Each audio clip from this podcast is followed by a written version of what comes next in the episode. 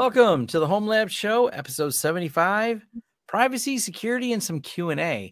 Now, this is kind of a part two to the one I did last week. Uh, Jay was off that week, but we talked about a lot of things. Don't open your ports. Don't just expose everything. Make sure you have a plan to update and execute that plan to update thing. Um, segmentation. So that's all in episode 74. Uh, we may address a few things like to uh, expand upon those in this one, but we're going to talk about the other side of it too, which is some of the privacy things you might want to think about doing. Because I focused on security things, security and privacy. I see people conflate them together a lot, but they're two different things and sometimes the two don't necessarily opposed to each other but uh, there's different methodologies that you need to follow to get those set up before we dive into that one way to protect your privacy is oh no, this ain't a VPN ad. It's a Linode ad. But you can protect your privacy of the things you host by hosting them with Linode, so people don't have your public IP address. Um, you, I like I, it's I, I, we don't want to do any VPN ads. We've kind of commented before, but if you want to run your own VPN, because you don't want to trust those VPN companies, Linode to be the place to run it. They've been a sponsor of the show for quite a while. Uh, they're a great place to host many of the projects we talk about on here. We thank Linode for uh, sponsoring this show, and we don't think any VPN company. So we will mention privacy VPNs, but there's none of them sponsoring the shows. It's completely known. Great place to host things. Great place to host your own VPN or any of the services. As I said, uh, there's an offer code down below to get you started with Linode. And uh, thank you again for sponsoring. Let's jump into it. Jay was wondering, Tom, do we get a VPN sponsor?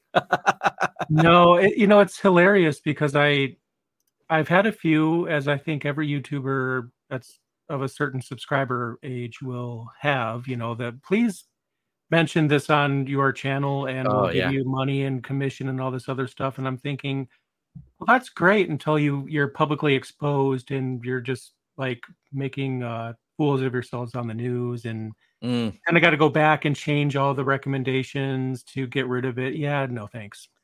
Yeah, there's and the back end, and we comment to this uh, on our VPN one because a lot of people ask about privacy VPNs. We're going to touch on them here. Um, there, there's a limited amount of trust I have for those companies, no matter how much they claim. It's it's a hard claim to hold up, so to speak, that they don't audit um, or don't retain any logs or anything like that. They'll say independent third party, but honestly, I mean, do you know the third party? Do you know them? It is kind of a trust problem with them to, to just make the assumption that all the marketing speak that they put on there. And if it's not true, who holds them accountable? You know, they're registered in different places, often not inside the United States. So you now are relying on the laws of those areas to do it. So I'll get off my soapbox about uh, VPNs for, I mean, for the moment. We will be bringing them up though. Like you don't like my um, independent third party um, provider. I mean, my friend owns the company. He's a very independent person. I'll have you know. Um, yeah, it's like like they're never logging until they are. That's the thing. Right, never logging until they are. Uh, they weren't logging when they did the report. All right, now one of the things that Jay brought up first, and this is one of them I don't think I deeply covered, but uh, Jay wants to talk about some CVE myths. This is more on the security side, yeah. the privacy side, but I think this is worth bringing up. Yeah, and I feel like these myths are they make sense because this this is not to shame anyone. This is not to you know crack the whip. You shouldn't think this way because everybody does at a certain point, right? Because you start off and then you learn and you learn and then you learn. Well, maybe I should start caring about the things that I didn't think I should care about. So what I mean in particular is when you have vulnerabilities that really don't seem like a big deal at all. Like, yeah, I don't care about that. Um, obviously, if it's a vulnerability for a piece of software that you don't run, of course, that's a situation where you um, are probably off the hook. But even then, does is there a library that's shared between applications that could be a thing? But specifically, let's say you have a remotely exploitable CVE or vulnerability and one that's not. So obviously, the one that is remotely exploitable is a higher priority. That's always true. That's not a myth. That's fact. I mean, obviously, you want to close that down first. But what is a myth is when you have a vulnerability that is not remotely exploitable, then you might think, I don't care because my application is it just doesn't route to the internet. It's internal only so i don't care. Um, but you should because that's how lateral movement happens. Because if somebody gets into some other app then maybe all they need is that other vulnerability to get further into your system or to escalate their privileges. So even a low um, priority bug could be a big deal. So that's why i often tell people don't just focus on the fact that it's remotely exploitable or not, because you'd be surprised what uh, threat actors can do with that. And that's why all updates should be installed. And sometimes I think you wanted to mention something about this too, where you have a low score for a vulnerability, but it's not really low in in practice. Well, and this is where um, vulnerability chaining becomes a really yep. big deal. And th- for example, I think it was Dirty Pipe came out this year in Linux. You're going, doesn't affect me because I'm the only one with a login to my Linux machine. It's a low vulnerability. I'll patch it later, except Log4j. If you have something using Log4j and that something happens to be publicly exposed, if you exploit log4j, you're able to, and we'll use UniFi as an example because it's popularly used. UniFi was vulnerable as many other things were to the log4j. And UniFi properly runs as the UniFi user. So if you have this publicly exposed, someone could then pivot in, use the log4j exploit and then go, well, all I got was the UniFi user and it's pretty limited. Aha, they didn't patch for the dirty pipe because they thought, hey, no other users are logging in here, only me. But then now you privilege escalate again. And that has been successfully done. People have proved that you can chain log4j to a lot of other things. So those little things you didn't patch that you thought were, well, they're internal or they require a user to be on my system to exploit suddenly became a lot you know bigger of a deal. Directly talking to you as in the home lab folks this is still where browsers are a big threat because if there's a small problem with a browser to escape bigger same problem can apply. If there's a small vulnerability that gives them lateral movement the browser exploit could then bring them further where they need to be. So it's just one of those things to really take into consideration to try to make sure things are patched internally and externally Absolutely. Yep. Absolutely. So, uh, yeah, definitely don't write off a CVE or vulnerability um, unless you really dive in, but also keep in mind lateral movement because I feel like yep. that's something we talk about a lot, actually, because it, it is what happens in the real world. It's not just about one system, it's about how do I get to that system? I might have right. to get through like five other systems to get to my target, but how you, how that person gets to their target is all dependent upon which things are patched and what's not. And to borrow some common phrasing, as I see people put in the comments on there, your north south is your egress and ingress through your firewall, and your east west is a common term. That's that lateral movement, as in adjacent machines inside your network. So your your north south is where your you know threats are going to come in, but your uh, east west is that lateral movement. Those are common phrases you'll hear in the security community when you're looking these up. In case uh, you know we say lateral movement, but it does also mean your east east west movement for those of you that are wondering what that nomenclature means. yep. Another one is someone might be under the false impression that if they are fully patched, and by the way, good for you. If that's you and you're fully patched, you are an awesome person. But um, someone might think that they're just bulletproof. I don't actually. I don't think anyone really thinks that, but they might have an over heightened sense of, um, you know, security or something like that. And the reality is, the most dangerous CVEs are the ones that haven't been reported yet. The ones oh, that yeah. the general public they just don't know about. So if you are patching your systems as you should do, then you are patched against the things that are known. But if I was a threat actor and I found a really awesome vulnerability that just let me go right into a system, um, I'm not really trying to let people know that I have that in, in my web in my tool set because the minute that I do let somebody know, that's when things start to get patched and then i can't use that anymore because now it's being patched. So as a threat actor i might you know keep that and use it as much as i can until people you know find out about it. So in that sense that's when your uh, disaster recovery and disaster prevention plans come into place. How you know can you delete a server and then spin it right back up if something were to happen to it? I hope so. Um, that being said i wouldn't say that home lab people are going to be as much of a target as a company, but don't let that false sense of confidence um, stop you. Just make sure you have good backups to you know curb that kind of thing because you can't really protect what you don't know about. So there's really right. not much you could do about that. But to just be aware that it is a thing, so that way if you do everything right in your own opinion, and, and maybe we have some you know friends who are into security look at it and they agree you did a pretty good job um, doesn't really mean that you're gonna not have a problem. It just it's very it's, it's a lot less likely. But um, yeah. I mean, in today's day and age, you could be playing an online game and just winning and just totally, you know, I don't know, Street Fighter Six, and you're just like knocking people out left and right. Somebody's so upset with you in particular, they map your username to something. Oh, he's got a home lab, and you know, next thing you know, he's in your system, and yeah, that's not good. Now that might sound like a, a funny um, hypothetical story, but things like that actually happen nowadays. When, um, I mean, so I, I remember when sore losers were just sore losers, right? But um, basically, just keep everything patched and make sure you have good backups. Yep. And I'll I'll leave you with uh, Mike Tyson's favorite cybersecurity quote. I love quoting. Did you know me? He had my favorite quote he's ever said that applies to cybersecurity. Everyone has a plan until they get hit in the face. That's not so, wrong.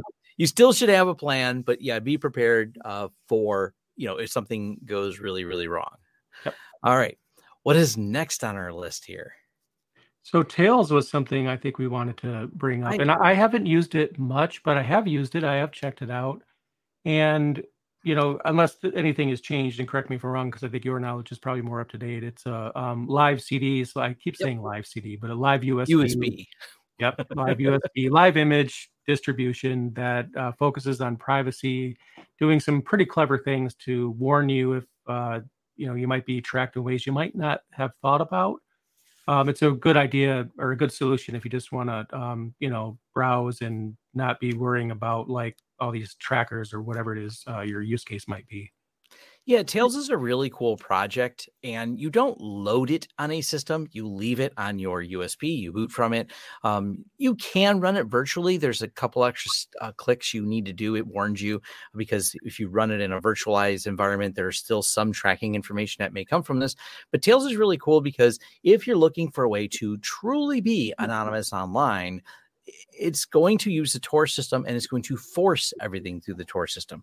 And truly be anonymous online maybe is a little overstating it. I don't want to bolster confidence. Right. There are methodologies, and I've talked about this a while ago, referencing some of the DEF CON talks on this of how you figure out uh, something on Tor.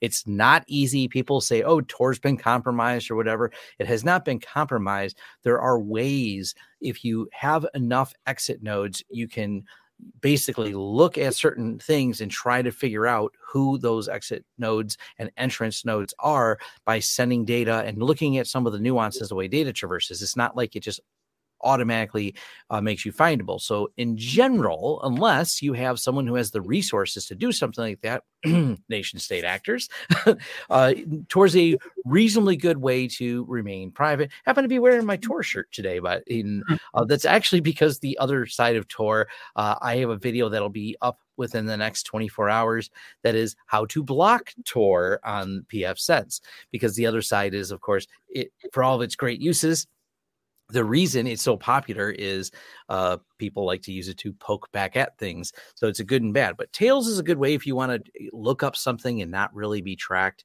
It's a solid process for this. It also doesn't have any persistence, it just lives on that live USB and that's it. So there's not any settings that stay, there's not any browser tracking cookies because it spins up a new one each time. It also makes sure everything's always going over the Tor network. Uh, it doesn't even let the browser do anything until it establishes those connections. It's actually kind of a cool way to learn how Tor relays work and uh, some of the functionality of it. So it's a really, really clever system. I highly recommend you check it out. Um, yep. It's it's a nice all-in-one. So instead of just running like a Tor-based browser on your desktop, this goes a step further as it wraps the entirety of the system in Tor. Yep, that's a really good explanation, actually. Yeah, it's a nice system. Um, I'll give a shout out. It's been a while since I've used it. Uh, Parrot has that built in as well. Parrot OS has a way to flip itself into Tor mode. Um, I believe they still got that built in. It's been a little while. I've got some older demos on Parrot uh, OS that does it. Parrot OS is a another operating system similar to Kali, where they've got a lot of tools built in, but it's um, more built to be a daily driver than Kali is, for far as like a, a Linux distro. Uh, been a little while since I reviewed it. I know they've done a lot of work in the past um, that I, I thought it was great. So I'll it's it's probably still a pretty reasonable um, operating system that has Tor built into it. But it's been a minute since I looked at it.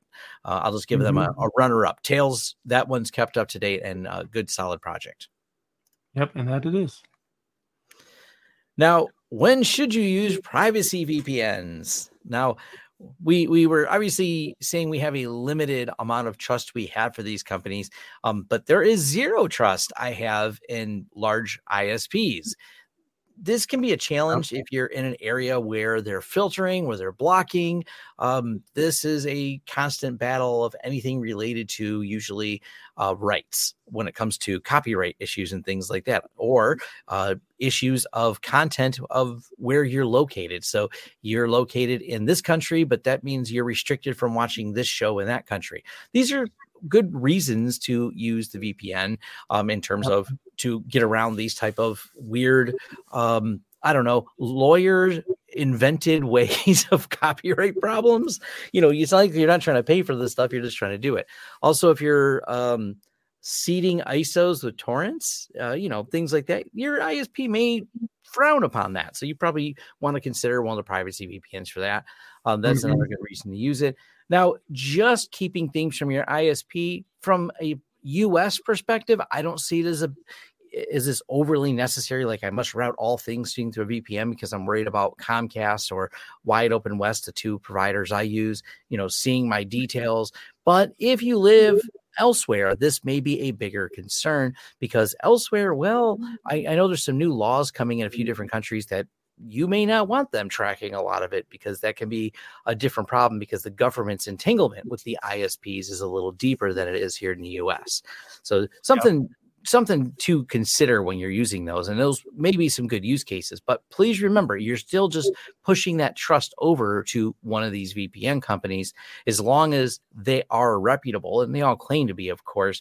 Just take that into consideration when you're doing it Yep, I I would use one when I'm basically at a cafe or diner or something like that, just browsing the internet. I'll often use it when I do that. But um, yeah, I, I do agree. I feel like a lot of the VPN providers out there, they um, just kind of overvalue their security and purpose. Like, you know, you'll be able to do anything you want. Nobody will know. Really? Like, no, it's not kind of how it works. So, um, but it, but it, as you're, you're right, it does absolutely have some use cases. I, used it once to buy a CD from another country because it wasn't released in the United States. So it's the only way I can get to the order page was to go through a VPN to buy the CD, which is weird, but I was able to get it. Um, and there, there's a lot of one-offs like that too that'll um, come up every now and then. Yeah. Um, also worth mentioning, though, you had mentioned like in this, uh, I remember one of the big you know, like mainstream newspapers had this as an article of not needing a VPN at your coffee house or McDonald's anymore. Um, and they they made some good points in that article, and it's probably worth noting that since most things have moved over to HTTPS, and you have the opportunity to use DNS over HTTPS, that's actually become less of a need. Also, this is something to think about a big perspective here. How many hackers are hanging out the coffee shop all day to try to attack another person at a coffee shop? Statistically the probability goes down. People like to get excited about things and tell you this can be done. Look at us. Redirect this mm-hmm. person's dns and arp poison this network at the coffee house to try to get tom or jay. That's a targeted right. attack if someone's trying to get us and just because it can be done how many times are hackers really hanging out there trying to interfere with people's dns it's statistically less probable. Um, I'm not saying it the chances are zero, but the chances aren't a whole lot above zero unless someone's actually tailing and targeting you at these. So it's not like I would say every time you need to do this. Also, as I mentioned, DNS over HTTPS, if you're using a protocol like that, that's not as spooful. Someone would have to actually actively block that on a foreign network to stop you from getting the DNS. You, you know, most of the time what you're worried about is them poisoning a DNS to send you somewhere else, but poisoning DNS doesn't get you a valid SSL cert. So I can't just make up a new version of Amazon and then your system will go, oh, this is the Amazon. I'm gonna. Right. it's going to need a valid SSL cert that matches things. So it's not as arbitrarily easy. I mean, there are hacker scenarios and you can set these up and it's a great learning opportunity. It's just not a constant likely opportunity to uh, do that. Um, yeah. Someone said in here, and this is this is another option. Why not just use your home VPN when you're out? Yeah, that's an absolute great ideas too. If you're using something like pfSense, combine that with something like Tailscale because it's really easy to get set up. Uh, and you can use Tailscale as an exit node and then you can VPN always back to your uh, home. That's absolutely a way to do that as well. Yep. And I think uh, some of the coffee shop mentality, I don't know how much of it probably came from the uh, Firesheep era. Oh, yes. you remember Firesheep? I loved Firesheep. Those Yeah. were the days. Now, back in the days before Let's Encrypt kind of, you know, pushed the world forward and everyone got a little bit more conscious of the dangers of this. Yeah, in the early days, Firesheep was a lot of fun. Uh, if you look forward, there's some old videos, I want to say they're titled Men in Gray, and they're using Firesheep to uh, session steal and everything else. There was so much fun things you could do um, because nothing was encrypted. We used to uh, at one of the hacking events years ago, we'd we'd put a screen up and we grabbed anything that was passing in clear text and reassembled it on the screen. It was actually a lot of fun. Um, you you could do so much stuff when things weren't encrypted. It was just it was quite the disaster. So I mean, things have come a long way. I mean, I remember when I first started college, and my teacher was saying, you know, how secure Windows 2000 was, and he just went on uh, this rant about how great the security was, and um, then he looked at all the computers in the room. He's like, "Why is the task scheduler open on every computer?" I'm like, "Because I just hacked into it while you're talking. I just launched that app on every computer in the room. It was great." Yeah. but but you know, and then after that, Firesheep and all that. I remember Steve Gibson saying that you should always use a VPN when you're in a coffee shop because of things like that. But you are right. I mean, the technology has excelled in terms of security to where it's not as important as it used to be. right. But um, you know, then again, you know, you got to make the choice for yourself. I, I think I really like the idea about just VPN back home. You know, because because Yeah. you you can literally just at home send all of your logs to Dev Null, and you have all the power to do that if that's what you want to do, and you don't have to worry about um, that not being the case unless you broke something, right? So yeah, I have um each of my VPNs as I set them up. I always install them twice on my laptop. One is labeled split tunnel and one labeled full tunnel. They're the same VPN, and in Linux it's really easy because it's just a checkbox of where your routing goes. Full tunnel means send all of my traffic back, encapsulate it. Uh, I want not just resources that are on my VPN and on my local network that I'm VPNing into accessible. I want all my traffic to go out that the split tunnel is well i don't necessarily want the speed hit that may come with tunneling all my traffic back. I'm just Right. watching youtube videos here at this uh, mcdonald's and i only need to access well this particular resource over here because i want to log into something that i need to grab i have at home. So uh, you can also think about it that way to you know make it pretty easy to set up yeah. Then meanwhile, I'm going to McDonald's and getting on their Wi-Fi to see if I see McDonald's ads on Burger King's website. But Oh, yeah. That kind of person. Anyway. exactly it's amusing. The next one, and someone asked, you know, this is very relevant because they said, How about email? Do you exchange encryption keys with your uh, business card? And the answer is me and Jay and many other people in the security community. Uh, Signal Messenger is probably the most popular one out there, hands down. And it's, I, I think the problem with email is even though PGP exists, it never got to the point where it's easy to use. So I never consider email part of secure private communication. Uh, it's all best effort, but in terms of if I have something that I don't want, I have a real, you know, I need a secure line to talk to someone because you can do conferencing over Signal, you can do messages over Signal, I can do phone calls over Signal. Signal is amazing when it comes to that. They are set up as a foundation. The history of Signal is actually interesting because it's not like just some project. Uh, Moxie Marlinspike, when he put this together, he set it up as a foundation run on donations so they can maintain it. So it's not like, hey, here's this project over here. Uh, I'm going to throw it up on GitHub. I'm going to make it open source. There's a lot more to Signal than that. Now, the other thing about Signal, it's good for secure communications. A lot of people get mad going, but it makes me use my phone number. And I actually think that's why I like Signal so much. One, it's easy for me to do a key exchange and verify someone and identify him. I have Jay's phone number because he's a friend of mine. I have many of my security people. I know their phone number because they're friends of mine. I actually had seen some comments because I've got several videos on Signal where people were debating, but Tom, I want to be anonymous. What if I send something to someone? I don't want them knowing who I am. I'm like, you're usually sending something not nice to someone, is why you don't want to uh, know who they are. Uh, Signal is all about the privacy, and because it requires a phone number and is not anonymous, makes me happy because I always know Jay's going to come from Jay's phone number, Tom's going to come from Tom's phone number. If someone were to even to clone Jay's phone number, well, Signal his uh, ID would change, and I would have questions, and Jay would have to validate why his ID changed on there. That validation of ID is what keeps your spammers down, which helps me understand and be solid with you know knowing who Jay is at any given time, and uh, that's one of the reasons that I've you know really liked Signal for that reason. I, I think it's just one of the best ones out there.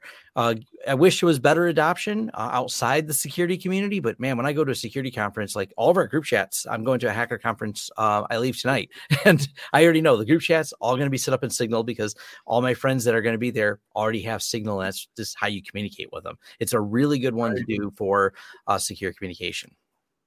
Yeah, and I yeah totally spot on everything you just said, and um, I, I remember at, at, least one company trying to make PGP happen. You know, it's kind of like the you know the term or the phrase on Mean Girls: "Stop trying to make fetch happen. It's not going to happen." It's yeah. like, um, yeah, PGP is used by a lot of people, so I can't say it's not happening, but it's it, it, it is the case that it's not happening in the sense that a lot of people are just gonna not understand the complexity and why it's necessary. There's Thunderbird add-ons and things that make it simpler, but um, until your um, non-computer interested person can easily use it, then it's it's just hard to make it hit mainstream. But there's alternatives, so yeah, you always go that direction. I, I sometimes will encrypt a file and email it as an attachment, and then some random amount of time later, I might uh, call the person and give them the password over the phone or maybe email, but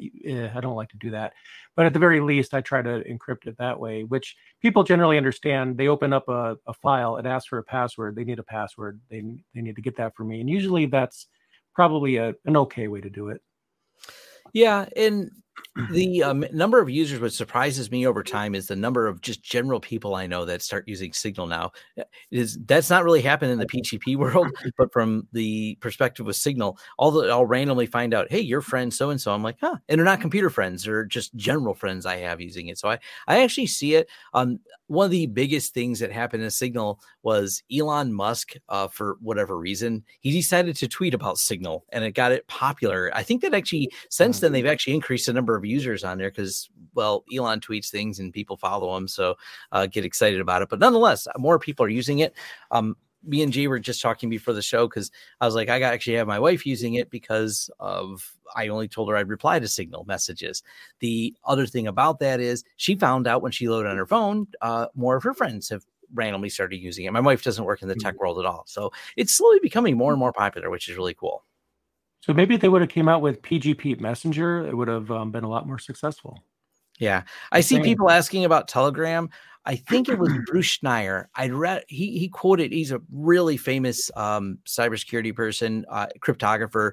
I think he said something along the lines of, "I'd rather be poked in the eye than keep looking at this messy code that Telegram wrote." Um, I'm Telegram's kind of a weird one. I I don't use it. If you want to use it, I don't know of any known flaws with it, but they kind of rolled their own security in a unique way. I don't I know there's been some bugs here and there with it, uh, but I don't really use it. Um, it seems to be popular amongst well, Lapsus was using it, I believe, and a few other hacking groups were using it. I don't know that it's a terrible program, but it's just well, I'm less interested in it personally. Signal is kind of my go-to between security researchers. The fact that it ties it to a phone number, so I can validate the person on the other end, uh, and don't have to deal with any spam. It, has been a solid uh, one for me to use. I feel like Telegram was great up to a point. I still have it on my phone, and I still have a few people that use it, but not really. Um, it, it just seemed like it had a lot of momentum, and then it kind of just slowed down, and then everyone else caught up to it. But, but there's still a lot of people that use it. I don't know. I think one of the things about Telegram is they have a lot more uh, chat rooms, kind of like you would have with IRC, but it's not as cool, basically. But um, yeah, just I haven't. I, I barely look at it anymore, and it's like not a decision that I made to stop using it, it just like kind of just fell out of favor on its own. It's kind of weird. Yeah. It's and it's not really it's I would say I see more of the hacking groups using it. I mean, so I have security friends that definitely are using it, uh, but they'll communicate back to me with Signal, but not on Telegram. They'll communicate uh, generally with some of the things they're watching. So I believe it's, uh, as I mentioned, Lapsus and a few others like have their channel set up where they're dumping all kinds of things. So hmm yeah, sense. and back to hiding your phone number is you know, uh, trying to make it more anonymous. A lot of people do that. I, don't want to communicate anonymously. I want to communicate privately with people without listening. I also like the fact that, and I set this up. Anyone who's uh, friends of me on Signal knows this. Um, the first time you pop up on Signal, message me, you'll see me immediately change to disappearing messages over X amount of weeks um that's i i like the fact that these conversations are generally ephemeral i think that's important i don't think we should always just keep data forever even if it's a small kilobits of data i'm not big on keeping all the data all the time. Makes sense. All right what was next on our list? All right let's see. Oh the uh if I have nothing interesting going on, why should I care about privacy? I, I think yep. most of us probably understand that on, on the Home Lab show here, but it's it's a good topic to bring up. I think it really is because uh, a lot of it is about the idea more so than what, and not only that, just that. I mean, there's also wrong impressions or what if you're looking up a recipe and then they well i guess i can't think of any recipe that would actually get the bomb squad called to your house but there have been false accusations that would come out of this. But either way if you don't know what your privacy is uh, or your information is being used for then it's probably easy to have that claim. But when you start to see what's being done with your privacy i think that is very important.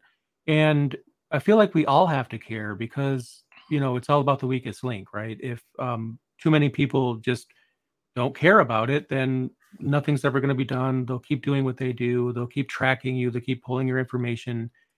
And it seems like it's just getting worse. I remember at one point I would um, not necessarily defend Facebook, but I would just say if you want to use it, you've made the choice to have your personal information used for marketing purposes and whatnot. At least then you know what's happening. But then later on, they're um, harvesting information even if you don't have an account and that's just really insane to me. Um, and even if you don't feel like you have something that you care other people know you're allowing it to happen. And by allowing it to happen you're kind of just allowing this to proliferate even more. And i feel like we all have to take a stand. It may not be that we have something interesting. Maybe all we do is watch cat videos after work every day. I mean come on who doesn't do that right? But the idea is that the more a lot of people stop caring, the more these issues and happen, the more these companies decide that they're just going to do whatever they want and they, they just don't care. There's no incentive for them to not take their privacy capturing shenanigans to another level, and they will. Yeah and there's there, has been the back and forth you know facebook and all the large social media companies one of the things i've kind of come to the conclusion myself on um and i a lot of other people agree with this and i'll let you guys ultimately decide whether or not this is something you agree with is i think people should have accounts on these one of the reasons why is it's like a placeholder so i know because there's an account for Jay LaCroix, and that account on Facebook is a placeholder. I know it's Jay LaCroix. If a new account popped up. And Jay didn't have account because he decided I'm done with this Facebook, so I'm deleting it or insert name of other social media platforms. Having a placeholder that someone can validate it's you so someone doesn't impersonate it's you or someone has a way to contact you and figure out which one's the real you it's usually the older account. Uh, this kind of comes full circle because uh, linkedin is actually considering this. Krebs on security wrote an article recently about all these people registering to be the cisos of companies on linkedin. They were creating new accounts. Now I don't think anything good was coming of this. He just took note that all these CISOs suddenly showed up on LinkedIn, who also apparently didn't have LinkedIn profiles before. Uh, so they're real people, and someone was just registering as if they were them and there's not a conflict because these CISOs, and you know, if, you, if you're a high end CISO of a very large company, you probably don't need a LinkedIn because, well, if you watch the, the those people just kind of bounce between some of these other, you know, Fortune 500 companies, but it seemed pretty suspicious when someone started registering lots of them, and LinkedIn's going to consider adding the creation date for that. So yeah, that's going to be you know one of those indicators because you don't want someone impersonating you um, and if they do impersonate you and you go well hold on i'm going to go be the real me and create an account today well now it's even harder to figure it out because there's one that was created last week and you got mad and found out someone was impersonating you and you created one today. If you have an existing placeholder and i'm not saying do this with every social media account that's not reasonable, but maybe with the big ones that are out there, it's probably worth having a placeholder, even if you don't put anything on there other than I don't know, just a smiley face or whatever that default picture is that uh, Facebook or whatever them have. So I see someone actually put it in there. Plant your flag. That's probably a good way to put it. Plant your flag oh. on those properties. Um, also, if you run businesses at all, register your business names on platforms because if you don't, someone else might. So those are worth, worth noting that you should probably do that. yep, totally agree. Yeah. Uh, and what was the last one we had on our list? The unattended patching. upgrades versus uh, live patching. Oh, actually, there's two more, but I'll okay. cover that now okay. since I already started mentioning it. Right. right. So, um, and this kind of came up again because we talked about this, but um, yeah. recently Ubuntu made their Ubuntu Pro program free for five users, and normally that that's like um, home users only, but it's actually for home users and small businesses as well. So um, Ubuntu Pro gives you some advantages, but I'm not really wanting to talk about that part of it.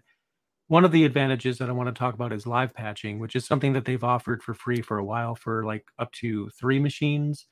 And then um, you'd have to pay for more than that. So now it's five, which, which is essentially what this boils down to. Yes, there's more to it than that. Ubuntu Pro is more than just that. But um, in terms of live patching and unattended upgrades, now, unattended upgrades is just something I feel like everybody should enable. I mean, why not? If your distribution offers that, it's free.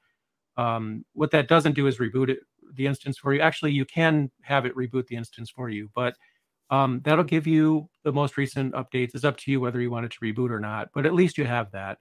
Live patching, on the other hand, is live kernel patches, meaning um, your system's running and your kernel's being patched. It's like ripping the tablecloth off a table without disturbing the dinnerware on top of it, while also putting another um, tablecloth underneath it without disturbing anything. It's it just that's just what it feels like to me because you have a running kernel, and normally when you update the kernel for a security patch, you have to reboot the system to boot into the kernel. You still have to do that, but you at least have the option of live patching with at least Ubuntu. A number of others offer this as well, but as far as I know, I think Ubuntu's is the only one that's free right now, and somebody can absolutely correct me if I'm wrong if another distribution is offering that. But that's just something to consider if you want the uptime. Now, obviously, the kernel's not the only thing that um, needs to be patched. There's libraries and applications and services to restart and things like that. But we have had a whole episode on that. But I wanted to bring it up again just to kind of talk about the difference. Where unattended upgrades is just almost like an automatic apt dist upgrade or whatever your distro's equivalent is overnight or something like that. So it's not as special as live patching, but it's still important. Live patching, if you happen to use Ubuntu, I feel like there's no reason not to, but I'll leave that up to you guys. At least turn on unattended upgrades to make it, it'll lessen the amount of time that it takes you to update your systems if they're already updating themselves. So I think that'll just kind of simplify things. And given the news about Ubuntu Pro being free for five users now, if that's something that interests you, if you're already running Ubuntu and you're okay with that, um, take a look at the things you might get from that. You might actually um, find value in that. So I just wanted to bring that up. Yeah, that's great that they've increased it like that. And I, I don't know, live kernel patching is magical. it, it, really is. And uh, only one company that I'm aware of does live patching for shared libraries. Now that's really cool. that's extremely yeah. cool. Uh, I feel like we need more of that. We need a service that's more than just the kernel. We need like everything if we can get it. Um, I feel like this is just the beginning. If we could keep this going, I just really can't believe in 2022 we still reboot things. That blows me away. Like yeah, 10 years ago, I would have thought, you know, especially with containers becoming popular, that um, there would be more of a uh, yeah, just have this one running and then just remove one underneath, update it, and then just swap them, you know, that kind of thing. But um, I, I'm sure that's coming it's just taking a long time to um, you know actually be a thing. So i guess we'll see. Yep. Well and we still have to reboot to fix everything though. You know that's that's yeah, and I hate that so much because I will avoid rebooting. Like I know it will fix it, but I need to know the root cause. And usually after about four, maybe six hours, I'll um, just cave in and reboot it. But usually I try to know what was going on. But that, because I feel like when you reboot, you lose your ability to fully understand. Unless you have good logs, you lose your ability to know what happened because you um, basically, um, if it fixes itself, then you don't know what was broken in the first place unless it happens again. Uh, question, Jay, did you do yeah. a video on kernel care? Um, I did, and and actually that one is kind of out of date. So I'm going to be. I'm actually uh, actually recorded a new one, and it's not ready for uh, public consumption yet. I imagine in two to three weeks I'll have an updated tutorial on okay. it. People asking about it in the comments, and so I, I thought you had done a previous video on it, and so now you also have a future video coming on it. Depending on when you're listening to this, if you're living in that future, check out Learn Linux TV and look for Kernel Care, and you'll find the videos on that topic. Well, one of the things I'll, I'll mention a few things about it that I like a lot. So, um, one thing is that it's cheaper than um, Ubuntu Pro. Even last I looked, I don't remember. I don't know what the prices are after five. I didn't even bother looking at that. But they also support different distributions. So if you run a little bit of Debian, you know, a little bit of Ubuntu, maybe some SUSE Enterprise or something, whatever it is, they support 5,000 combinations of distributions of kernels. So um, they don't support the non-LTS versions of Ubuntu, which I hope they will do that because I feel it'd be great. But I also know that it's really hard to keep up with those interim releases. So I really like the fact that they do uh, multiple distributions. It's pretty cool. So that's what I use, and that's why I use it because for the channel, especially, um, yeah, I have Ubuntu server on um, most of my servers, but sometimes I don't. Sometimes I want to go a different direction, and I like to have uh, live patching on whatever I roll out. So um, as far as I know, it's the only one that does that. But um, Kernel Care's live patch is not the same thing as the built-in kernel live patch because the kernel is using something called K-patch.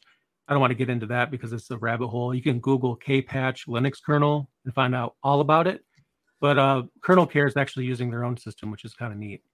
So, uh, it, you know, the the other video is mostly relevant, but stay tuned. I'll have a new one pretty soon. Awesome.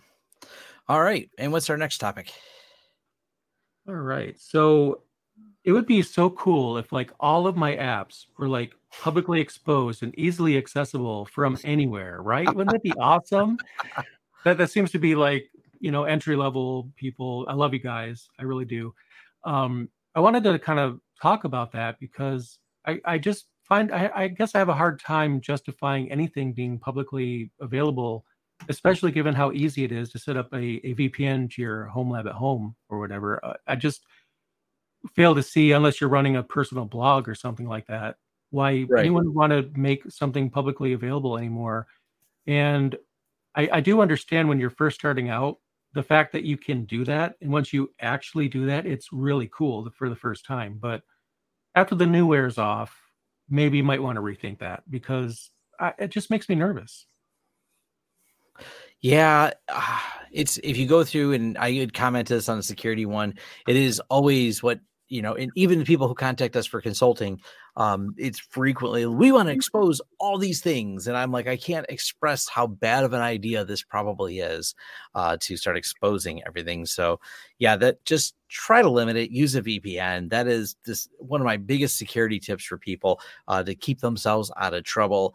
I, I'm will give another shout out. We, you've heard me use the word Tailscale a few times. From a ease of use standpoint, Tailscale is one of the easiest ones to get going and set up to get your applications available to you outside of your network. And someone will probably point out, well, Tom, doesn't that mean I relinquished the control plane level of what machines are tied together through the Tailscale interface? Yes, there is that sacrifice on there. I also know there's Headscale if you'd like to manage something uh, yourself. And I have a video on Headscale to manage Tailscale as well. But it all depends on where your skill levels are. And if you're new and just getting started out, I think Tailscale is a good place to start, and you can level up to the level you want to get to um, to help protect these things. But the level you don't want to be at is the I mm-hmm. exposed it, and now the crypto lockered me. Um, this happened with especially, and we'll throw QNAP under the bus again because they can't stay out of hmm. the news. Um, people get their QNAP, open it up to the internet, and figure out what QLocker is really quickly. And unfortunately, well, lose a lot of files that way unless they pay the ransom. So, um, yeah, there's definitely some uh, challenges that come with and risks that comes with just opening up ports. And and there's a another really huge issue with this that I feel like we can't solve because at least speaking for myself, I am not a psychologist. I troubleshoot computers. I do not troubleshoot people. Now, what does that have to do with VPN? So, when it comes to companies, and I've worked with a number of them, and I can't say the name of the company out loud. I have a feeling, though, as I tell the story, you might actually know who I'm talking about, but you know, don't say it, obviously. Yeah. Um, but but this company is not really about this company anyway, because a lot of them are like this, where um, VPN is a um, they feel like it's an inconvenience and Yeah. they hate it, right? And this it- just gets to be such a huge burden for an IT person who understands why it's necessary to explain to someone who doesn't appreciate having to connect to a client, put in their information, and go through two factor, whatever it is they have to do to get onto the work systems. And they're fuming and mad about the whole thing because it's just, you know, even though 15 seconds, it, to them, it's everything. And then they just want the VPN done away with. They want everything publicly available. But when companies support that, yes, let's make that happen. And then you, as the IT person, like what? Um, so, for example, we had a um, person that would constantly complain about VPN, as and the the reasoning I, as I felt, was to kind of eh, create more stigma around VPN to, um, it, you know, kind of impress the higher ups to um, understand the concern and then come down to IT and eliminate it, which is exactly what was going to happen. But then the person would come to me and was like, "Yeah, every time I go on the internet and do anything over VPN, it's super slow." Oh, what website are, are you going to? Then he tells me the name of a news site. Well, well, good news. That's not a problem because it's split tunnel. We don't actually the VPN doesn't even go that direction. It's not even part of it. And he will start like mentioning a bunch of problems with VPN, and not one of them are actually problems because it's impossible for any of them to be, um, you know, impacting him at all because he's going to websites that are not you know work websites they're not part of the vpn so it's just no matter how many times these false claims come up this happens all the time where there's this stigma at work about vpn Yeah. and connecting especially as we're working from home um, you know after the pandemic and everything. And um, i wish there was something i could tell you guys to um, do about this other than keep fighting the good fight. You know you, you Yep. know what's necessary you know what's needed to secure the systems. Do not be do not do, do not get discouraged about this. Just keep going. You know we love you guys you know so just uh, keep keep it up. And um, unfortunately we can fix computers but we can't fix mindsets Yeah. Yep. Lock it all down. yep All right. Was that the last on the list? i think it is I think so. All right. Well, thank you for joining us. This was a lot of fun. And for those of you that are still with us, we have something to announce. And uh, do we tell them Mhm. what the new address is, Jay? um oh my gosh it's right on the tip of my tongue feedback Feedback 2022 2022. Yep. at the homelab.show. Some people just don't like filling out forms. I get it. And we're not going to publish this on our site. We're just going to start announcing it. I probably should announce it at the beginning of the show, but nonetheless, feedback 2022. Now, we might change that email address next year. Uh, I'll let you guess what it'll be, but we'll announce it when we change it. Yeah. but uh, we're going to keep it so we can try to minimize the spam. But we realize some people want to contact us and have things mentioned in the show or brought up. And uh, a lot of people don't want to go to a website and a forum. But if you send an email to feedback 2022 at thehomelab.show, we will be checking that uh, email, going through it, and it'll add to our list of topics for our Q&A episodes. We're just trying to make it easier uh, for people who, you know, I've Yep. said you can message us on Twitter, and some people do, uh, but some people go, I don't like Twitter, or I don't like these other methods, and I just want to send an email. I don't want to use a Google form because I'm blocking everything Google in my life, and that's fine. These are all legit things, so Yeah. you can just email us. you Um, made that decision for yourself now you have an alternative to contact us we just wanted to offer uh, that as an option. So thank you again for joining us. Uh, check out Jay's kernel care video and last week's show where I talked a lot, and I have some show notes on there in that video where I dove into it. I even referenced the Darknet Diaries one the last time, talking about how people pivot through home labs with one of their episodes. So there's a lot to consume. If you didn't listen to the last one, hopefully we enlightened you on this, and uh, we'll be back to projects um, soon. We have some more. Uh, plenty to do on that and uh, plenty more ideas, but we do want to do a Q&A episode again soon. So uh, throw your questions at us. Let us answer them. We want to help the home lab people keep going. Uh, it's just been great uh, how this whole audience has been building up and how this live stream has over 100 people on it right now. It's been pretty awesome. I know. So thank you everyone who's joined us and we'll see you next time. Thanks. see you later